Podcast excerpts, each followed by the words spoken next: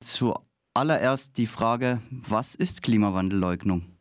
Ja, da gibt es verschiedene Spielarten von und man kann es am besten verstehen, wenn man umgekehrt sich überlegt, was ist denn eigentlich Konsens unter allen Menschen, die Klimawissenschaft ernst nehmen.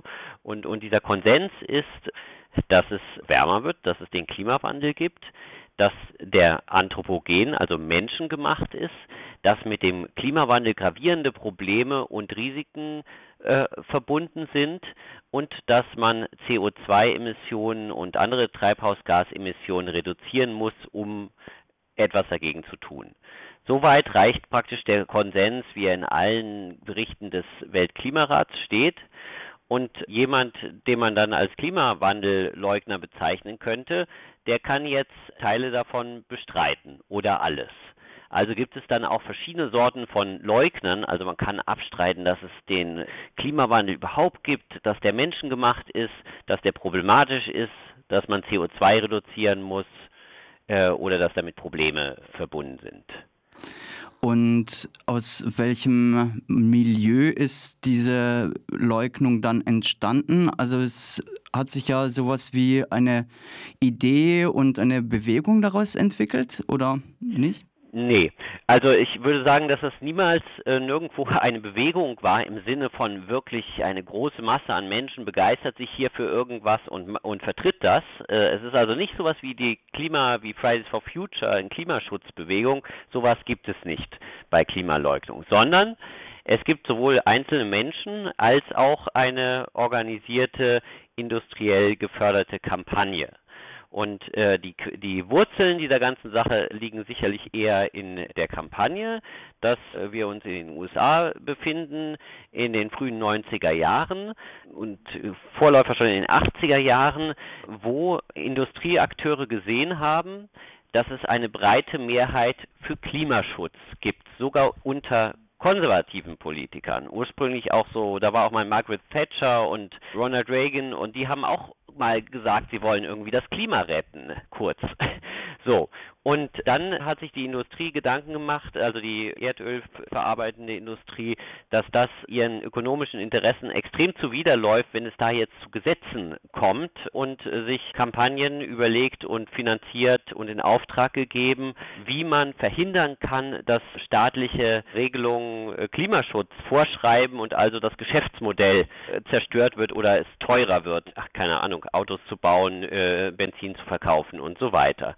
Und eine zentrale Strategie dabei äh, war es äh, dann äh, systematisch Zweifel zu streuen daran, dass es das Problem überhaupt gibt, dass es den Klimawandel gibt und zu sagen, ja, wir brauchen doch jetzt erstmal mehr Forschung, bis das überhaupt geklärt ist und also eine Verzögerungstaktik zu machen. Und das würde ich jetzt ja quasi als Lobby definieren.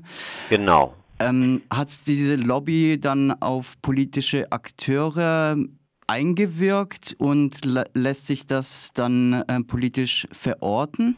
Ja, das hat in den USA war das äh, unglaublich erfolgreich, dass man dann äh, geschafft hat, die Konservativen auf seine Seite äh, zu ziehen, die natürlich jetzt von der Ideologie her in den USA auch eben staatliche Regulierung grundsätzlich mal eher kritisch gegenüberstehen.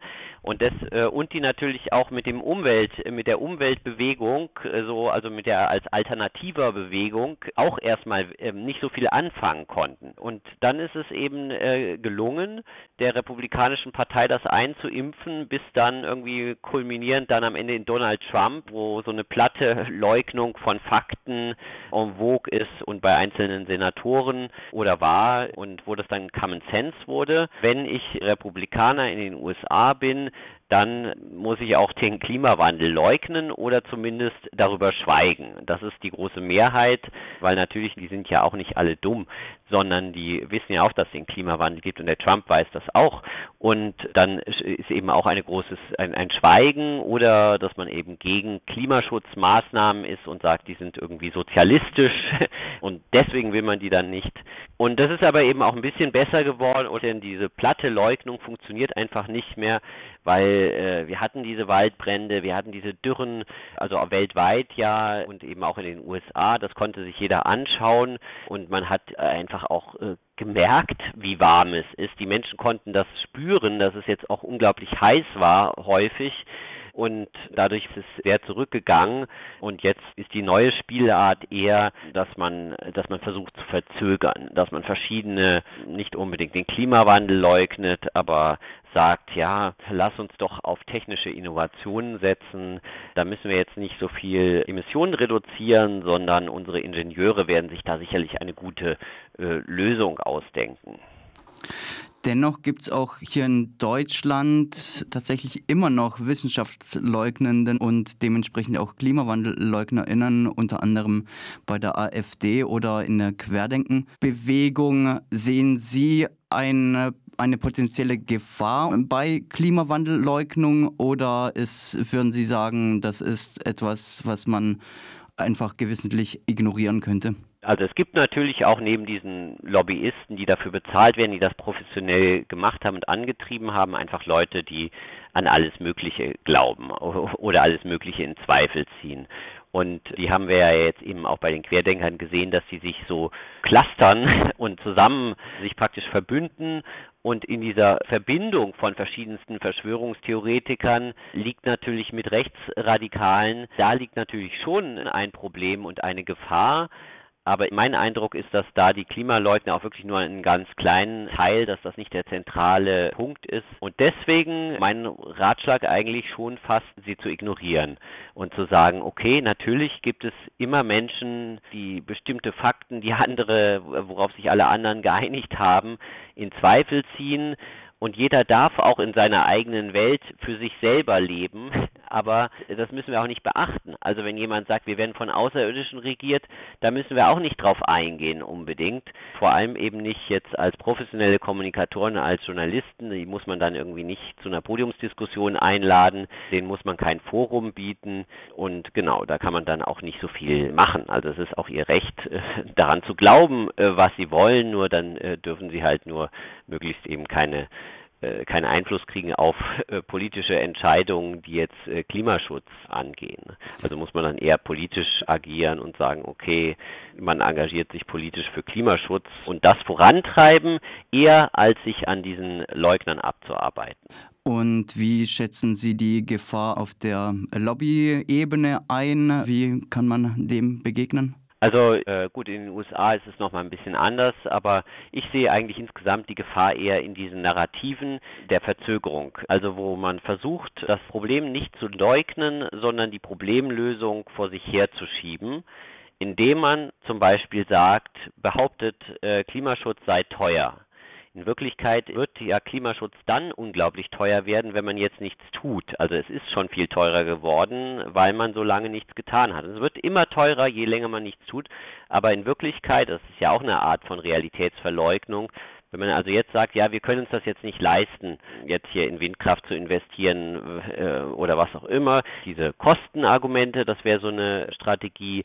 Das andere ist Pseudo-Innovation, also dass man so tut, als ob die Lösung äh, große Mengen CO2 aus der Atmosphäre zu ziehen, also ob das schon eine Lösung ist, die technisch reif und günstig vor der Tür steht, die man einfach so einschalten müsste oder die plötzlich kommt dass man so tut, als würde unser Problem weggehen, wenn wir jetzt einfach nur ein paar Atomkraftwerke bauen, weil das ja auch eine Leugnung von Fakten ist, dass wir keine Lösung für die Endlagerung haben und dass da auch einfach Risiken ähm, bestehen. Und da gibt es natürlich einen ganzen Set von Argumenten, die man vorbringen kann und die auch nicht irgendwie offensichtlich äh, Fantastereien sind, so wie abzustreiten, dass es den Klimawandel gibt oder dass man sagt, der Markt wird es schon richten, dass man sagt, ja, wir äh, verlassen uns jetzt mal auf unsere tollen Unternehmen, die mit ganz tollen ökologischen Innovationen plötzlich das tun, was sie die letzten 30 Jahre nicht getan haben, nämlich eine Wende äh, Richtung eines